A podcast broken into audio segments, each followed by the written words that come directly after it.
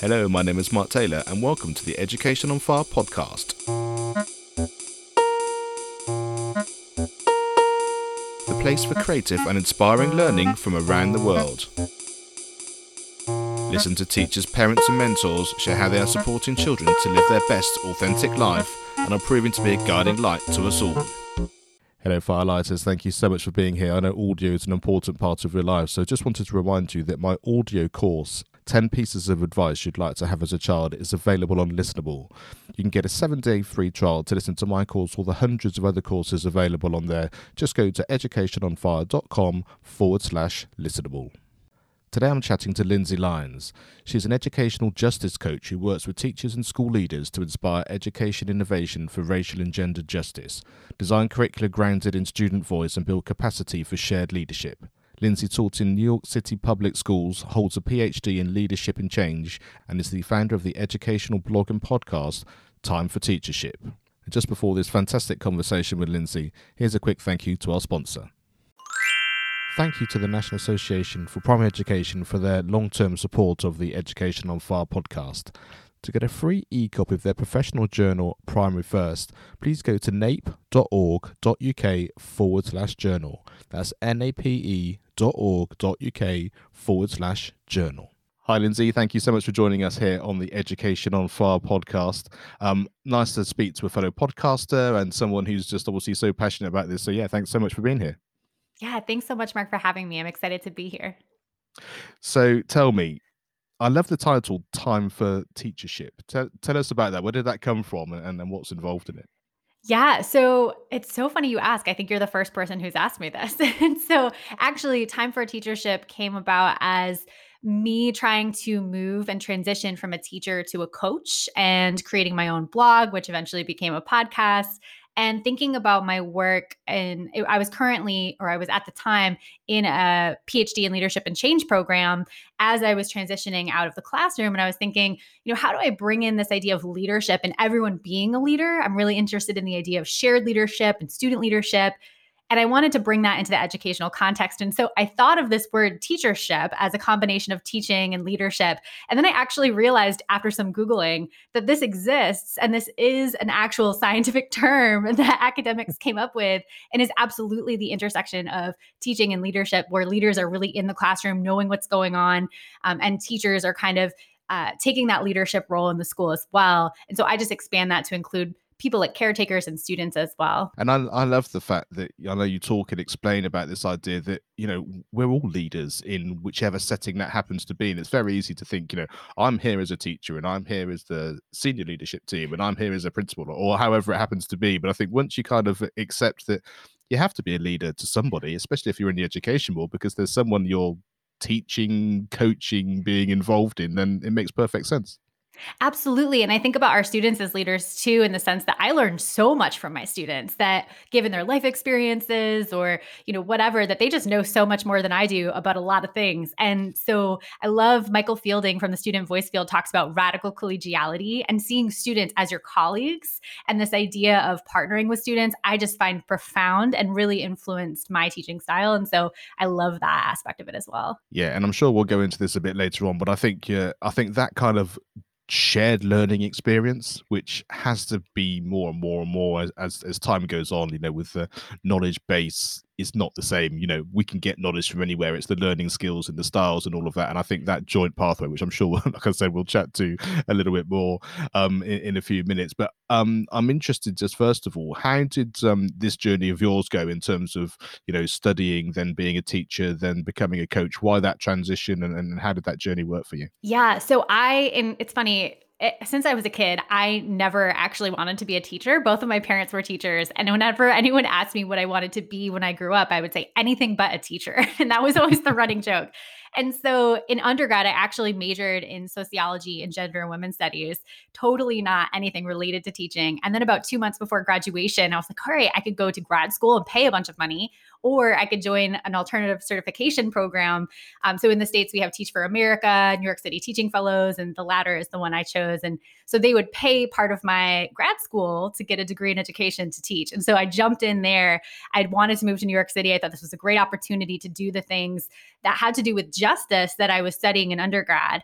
And so I went into that, um, learned a lot about myself and learned a lot about what it means to advance justice in a system that doesn't really want to advance justice and doesn't want to question things like dress codes and, and all of that. And so I realized I wanted to do more. I wanted to try to work within the system first. And then if not, I wanted to really figure out what it was that enabled some teachers to push successfully against those restrictions.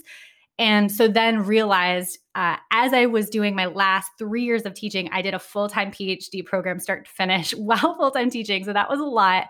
And then realized I really need to get into a more uh, le- traditional leadership role in terms of coaching. And so started working with some different organizations where I would subcontract to them. And I just wanted to get a feel for what's out there. What are the different approaches to coaching? And so once I worked for a few organizations, I realized what I wanted to do, what my niche was. And I really focused on curriculum design and justice through curriculum design. And then also this idea of shared leadership and how do we set up the structures for that, which had been part of my dissertation work.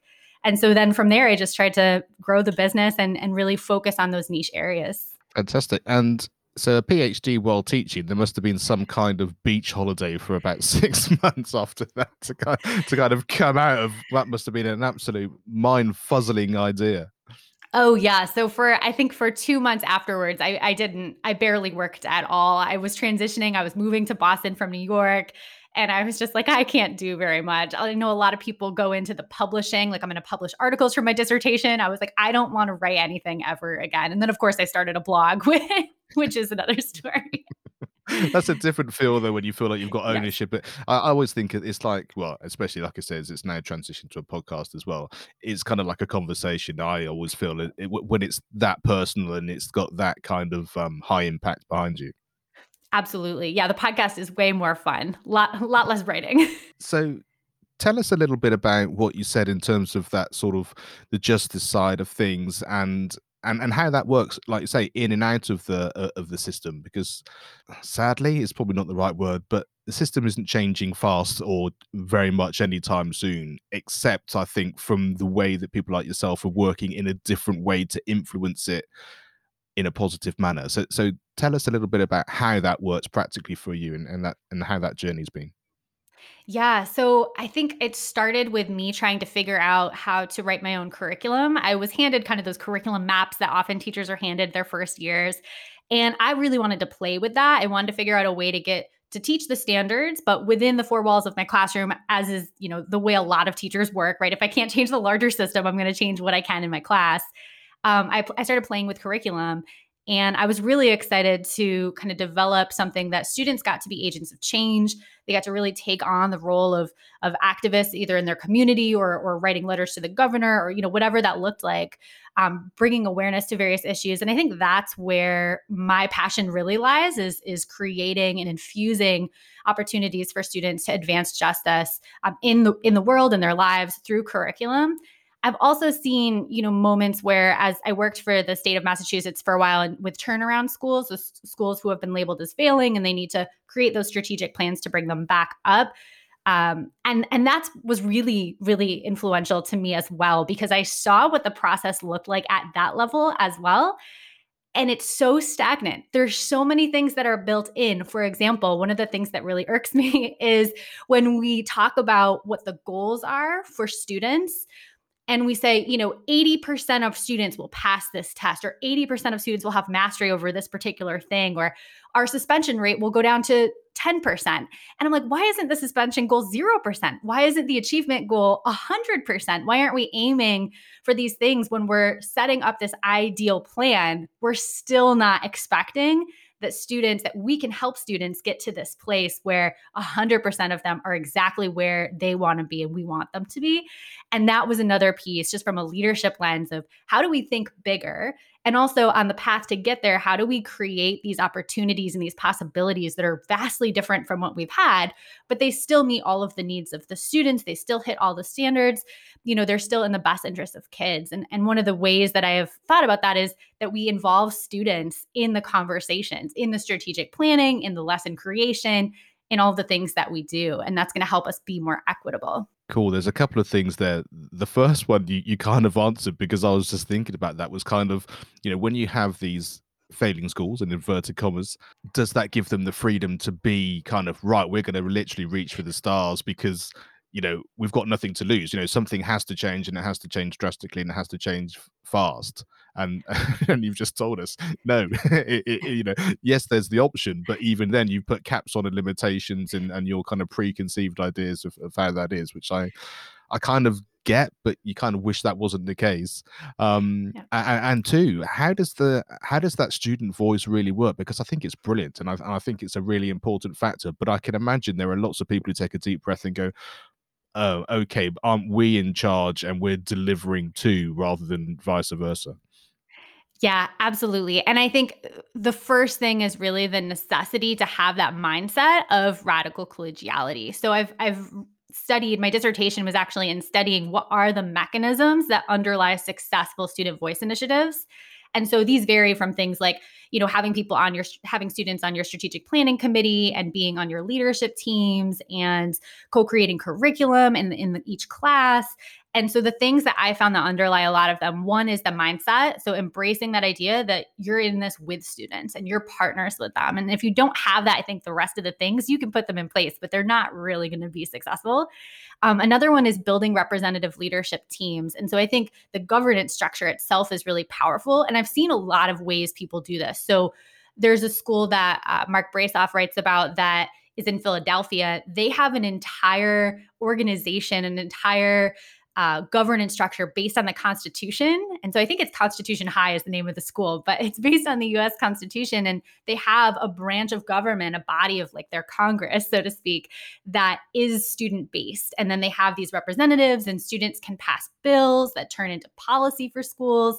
Um, there's other people who, you know, students sit on the school board level, or they sit on the, you know, admin team, and they are kind of advisors. Uh, Boston actually has that as well, where they have an advisory committee called B S A C that advises the, the Boston school system um, and the board. So thinking about how do we get students in those formal positions of leadership as well is critical. Um, and also that I think this is a key piece of that, that we want to reduce the ratio of adults to students. So if we have one token student who's sitting on this membership committee and it's all adults, they're really just sitting there as a token. They're not actually getting to speak, probably. They're probably feeling nervous about being so underrepresented. Um, and I've seen that happen in schools as well that I've worked at, where we invite students in, but it's really performative, and it's not, they're not invited to the whole meeting, and they have to step out for some pieces. And it just feels kind of icky.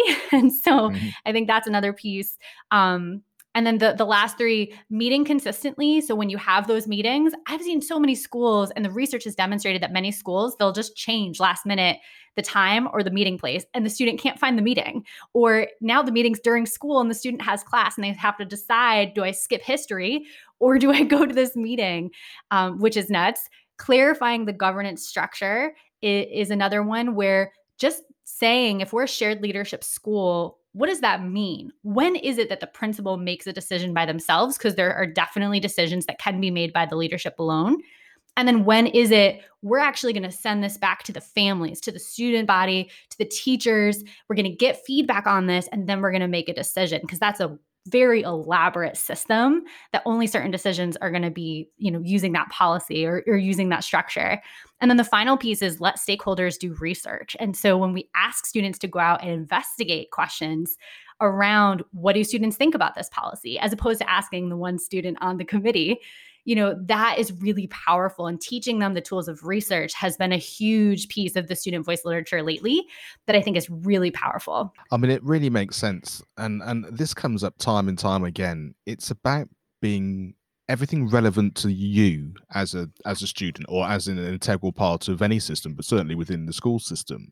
Um, and it makes sense that that's that that's the case. You know, like you say, if you're if you're, I, I love the sort of the the doing it through the American system idea, because one, you you learn about the system, but also you kind of you really feel like this makes a lot of sense. I can see how this works, and and actually I do then have a voice at some point wherever that fits in. Um, but that the the essence of kind of I can make a difference now. And not by shouting and screaming, or or not by just demanding something to happen, but I can understand how I fit within a system, and I can influence that system in certain ways. And I think that feels brilliant, because then it's not a passive, I'm going to school to learn. It's kind of, I'm influencing my surroundings and my way of learning, which brings all those skills and all that knowledge into, this is how I'm going to do it in my home life. This is how I'm going to do it in my work life. This is how I'm going to study. This is how I understand I can influence things I want to be able to change. This is how I bring people together. This is how I get the research to be able to argue my point. And that's a really different way of even thinking about your own learning experience, as well as the actual institution you're in as well. Absolutely. And I think it's a win-win, because when students are treated as you know, stakeholders, as as agents of change, and seen in this way as, we're going to build up your leadership capacity, they're more motivated to learn whatever it is that you're teaching. And the, the teachers are going to have an easier time with things like classroom management, or or different approaches where we might say, oh, we need a, a stricter hand in, in that class. And really, it's if you invite students in to co-create, if you treat them as, I wouldn't say adults, but, you know, leaders in their own right, you know, that th- there's so much potential for reducing all of the behavioral issues or other things that I think are are solved when we just address it at the design level. And I guess at some point you have to take that leap of faith, and and it's either we're going to change the way we work, or, you know, we're going to set up a whole new system or a whole new school in order for that to for that to take place. So in your experience, what's the kind of, I guess this probably is hard to answer, but what's the kind of timeline, or, or the kind of the scale involved of, of, let's say, a school that would be traditional in, in terms of, this is kind of how things normally work within a teacher would understand, to kind of, we're going to change it in some way? And you, you've explained really clearly that that change can be different and, and multifaceted depending on what you're after. But is there kind of a theme that sort of runs through in terms of, we're starting from what we kind of know traditionally to changing that whole environment to now there's a much more integral student voice or, or way of working? Yeah. So I actually, I have an opinion on that. I think there are a lot of ways that you could do it. So I've seen schools do it over years, over maybe five years or something, where they're building up layers to this. I've seen pockets of it that pop up quickly, but aren't really transformative at the whole school level. My opinion is that it can be done in one semester, or at least the foundations can be laid in one semester. And so I actually have a coaching program for this that's a semester long. And so that's where that comes from. But I think the idea there is, you think about the governance first and bring people in. You kind of do a, a mix of surveying. And so surveying all the stakeholders, where are your leadership opportunities now? Where do you feel like you have a voice? What are those opportunities? Can you name them? Um, where is your role in the governance? When a policy comes up for debate, do you have an opportunity to share? Do you have an opportunity to pose a new policy? Um, and so kind of getting everyone's feedback, because as adults, sometimes we think we know what students would say, and then we're very shocked to find out what students actually think. And so that's a key piece. And then building up the systems. And so, you know, how do we get students in a formalized leadership role in the governance structure? How do we make sure they know how to do those feedback loops of, you're here as a representative, now go back to your constituents, to your homeroom period or whatever it is, collect that information, build up those research skills that you're learning about, hopefully in class. So it's, again, like this parallel process of, I think, changing the curriculum, but then also changing um, the governance structure at the same time. And then um, really e- excitedly kind of buying into this, and, and making sure that when we as leaders are sharing this process, that we we believe it ourselves and our language reflects that. Because I think there's a lot of schools who can go through the motions and check the boxes, but if you don't have that passion and that belief beside it, if you don't have students co-authoring the messaging that's going home to families and things, it can it can be really tokenistic, it can be really performative. I mean, we don't want that. Yeah, and it's a really interesting dichotomy in terms of, I guess it has to come from on high, whether that's a principal, the governing body, whatever it happens to be, to really want to implement this. But then, like you say, the buy-in and, and the way the whole system is set up and that devolution of everything, is really important, but it still then filters through from the fact that the people on high, I guess, can change that at any given moment. So it, it, it's that kind of really interesting kind of sort of dual personalities going on, um, yeah, which I find fascinating, actually. Yeah, that's such a good point, because I think I think that's the way it's most effective, right? Is when we have the the uh, leaders say, you know what, we're willing to give this a shot. Um, when they don't, I think it is possible, but it takes much longer. And so an example I'll share is for my curriculum, when I was just kind of working within the four walls of my class, I would have students do a, like a make a difference project or a change project, or I would vary the name. But basically, um, uh, here's an example. One group of students said, we really want to change the way that our class programs are done. We don't like the way that we're scheduled into our classes. We don't like that we don't mix with certain students, and we we are kind of almost, it wasn't tracking, but we're kind of put into these cohorts that the purpose being they had the same teachers for a couple years in a row. They're like, we want some different opportunities because we're not getting an opportunity to see these different classes. And so what started as a class project actually turned into, the project for it was a proposal to the leadership team where they actually worked out how this could go. And to cut to the end, it didn't work. It didn't change anything, but it did generate a lot of conversation about what the students wanted. And it opened the leadership's eyes, I think, to the possibility of having students co-create what that policy and programming decision looked like, because there's going to be a lot of resistance if they're not involved at all. And so that's kind of a way that it can start in the class and build out. Yeah, I, I can really identify with that. I mean, certainly having had conversations with my daughters and also their friend, her friends as well, it's that kind of, they've got lots of opinions on school and teachers yeah. and, and the situation. And I, and I often say, you know, as someone, you know, who's runs a podcast, who's involved in education, it's like, but have you ever said anything? You know, how would you go about making a difference? Oh, no, but it just is. Well, it really is. It just is until you do something about it. But, you know, her school, it's a, it's a great school in many, many capacities. To say they haven't got it isn't necessarily true, but they obviously don't see there's the mechanism or the way of actually making that voice heard, or actually it would make any difference in the long run. And I guess that's the key factor. Like say, whether it works or not in the end, feeling like you can at least try or have a mechanism to do it is a good starting point. Absolutely. Yeah. So even just like the, the, in my example, the leadership team being willing to hear them out for an hour. I mean, they listened to an hour long presentation, and that, that was at least something that the students were like, I was heard. Yeah, absolutely. Um, so just tell us a little bit now about what your role is, having then sort of become that coaching and, and going into schools. How does it, does it work school to school? Does it work depending on what they're trying to achieve, and, and, and what sort of things can you bring to them? Yeah. So historically, I've worked one-on-one with leaders or or leadership teams. I'll work with like an A P um, and prin- assistant principal, principal combo or something like that. Um, and, and just try to coach them around what their goals are. And lately I've, I've thought, you know, I really want to niche down. I really want to get this focused. So sometimes I've worked with clients where, you know, we're in a year or two years of Uh, coaching, but because it's not super focused, it's kind of all over the place, and you you have the opportunity to almost take on, I don't I don't know if anyone else feels this way, but sometimes as a coach, I feel a little bit like a therapist. So people bring in like a lot of different things to the conversation.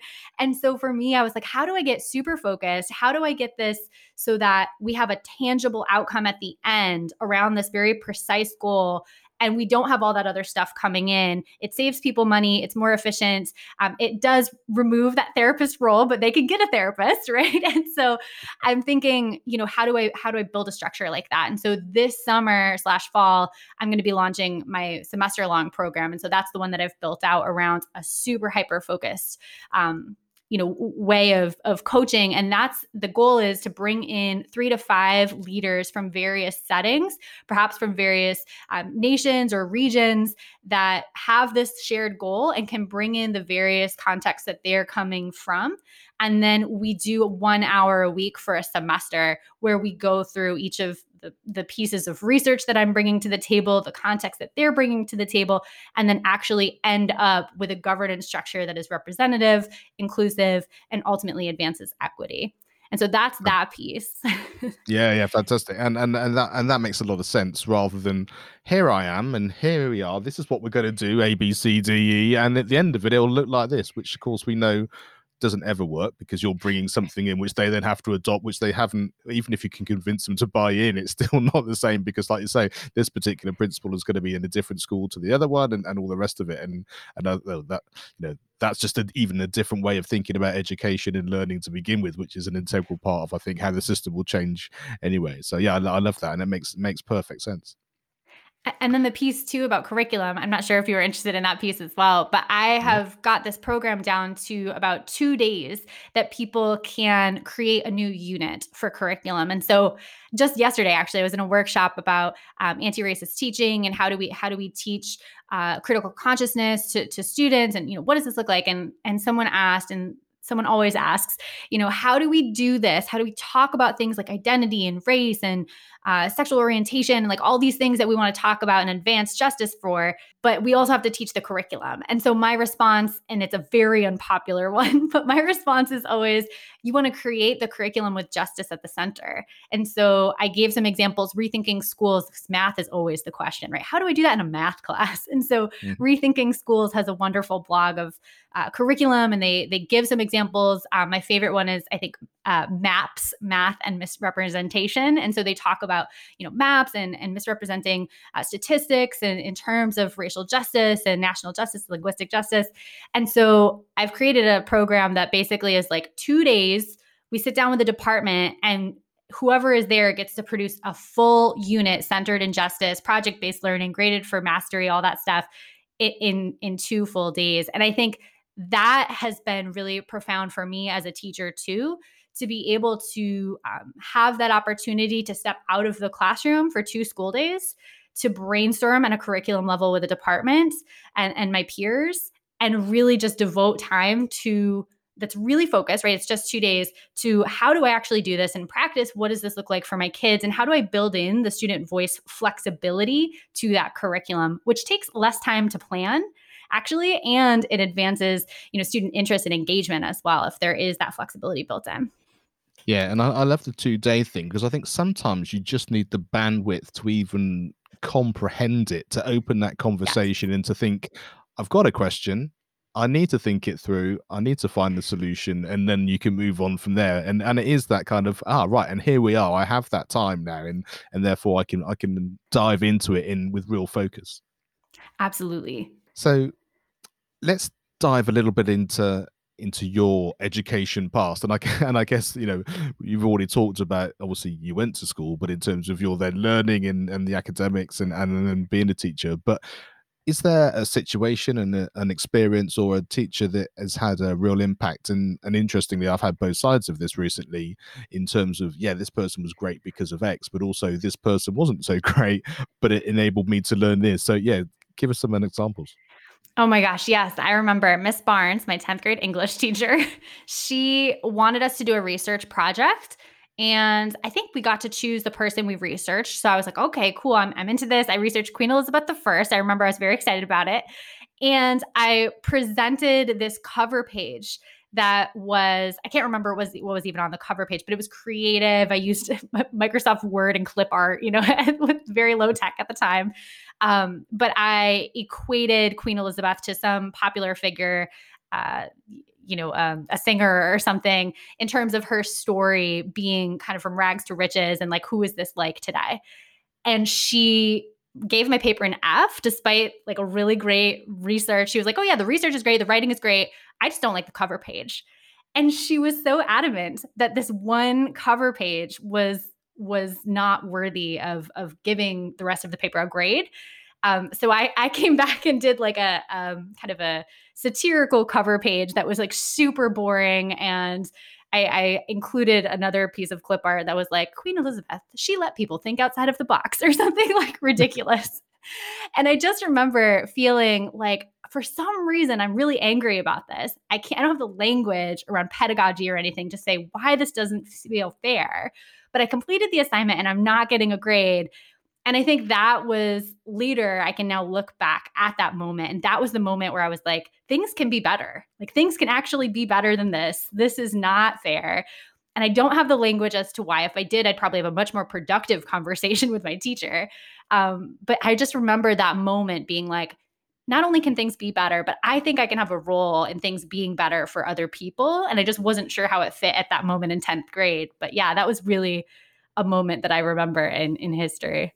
Well, I could, yeah, I can, I can really see that. And I think, I think for lots of people listening, and, and whether it's a, you know, a pupil or a, or a teacher, I think it's usually that feeling. And, and I think being able to open up the conversation at that point, even if you're the teacher that disagrees or, you know, is very fixed on what they're expecting, if you can at least just loosen that so that you can have that conversation, because there's something there about the reaction or about the content, why it was produced and how it was done, that's going to be key. And I think, you know, you're a shining example of the fact that you identify with it at the time, let's say, whether you've got the language or the understanding, but then, you know, th- all these years later, here you are making change, doing it a different way, showing people how to do it.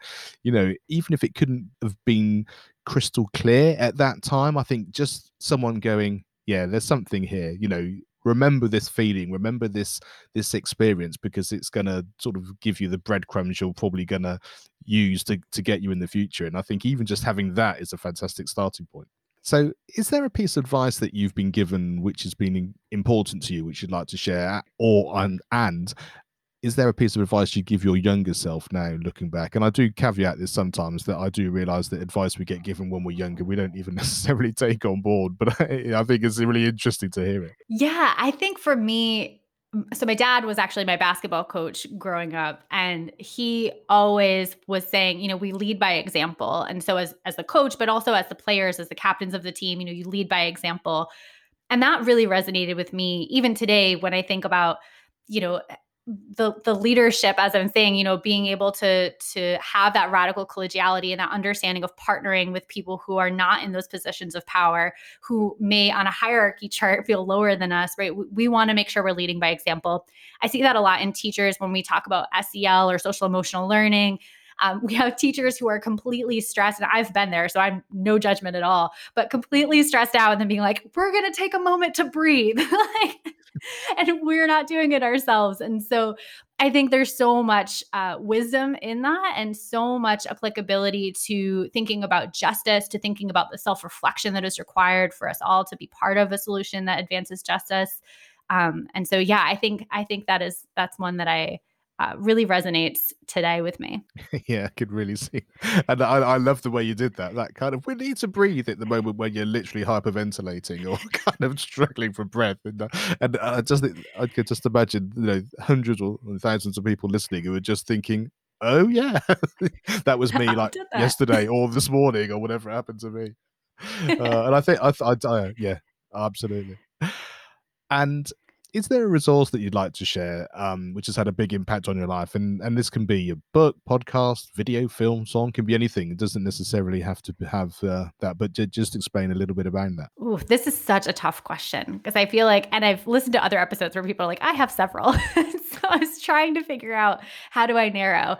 I think for me, in just in the realm of education and the role of an educator, for me, the last year or so actually has produced two of the most transformative books that I think I have have really influenced my practice and have helped me to coach others successfully. And so that's one, um, We Want to Do More Than Survive, which is by Doctor Bettina Love.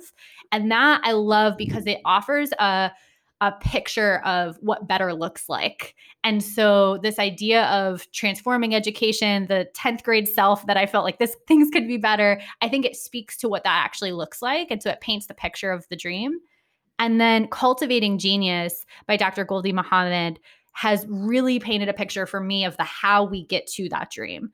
And so how do we Uh, literally design curriculum grounded in justice? What are the questions we ask ourselves? Why do we do this? Where historically has this worked? Um, in for her, she researched uh, Black literary societies historically in the United States and how they had these four or five pursuits um, that that they focused on and were incredibly successful despite all of the oppressive systems in, in the United States at the time, um, and still today to an extent. And so I think those two, the what, the what does the dream look like, and the how do we get there, have been really powerful for me. And I think they reflect my approach in coaching too. We we first need the dream.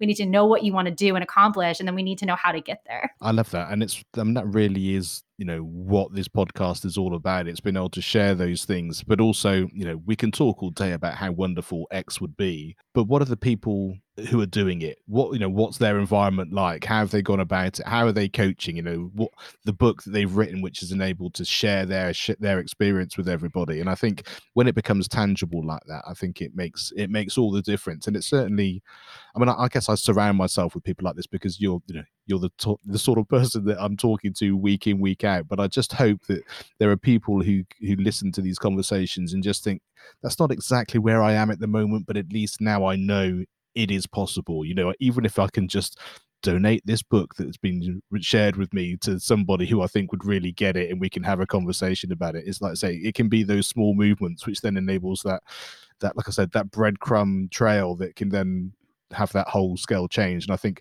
I hear it more and more, you know, that kind of, we can do it differently, you know, we can set it up differently, and the rest of it takes care of itself. You know, if it's kind of, we need to design a whole new school system based on everything that we think we know already, that's really complicated. When you break it down in the way that we you've been discussing earlier in the show, you know, about, ah, oh, it can look like this, or we can frame it like this, or we can just do this, then you can kind of, like say, see how those things can make a big difference, which I absolutely love. So, Lindsay, thank you so much for sharing your time and your wisdom. I love your journey, and I certainly love your passion and the way you, you come across with these things, and the fact that how actively you're able to, to make these differences. So tell people where they can find out more about you and, and get in touch.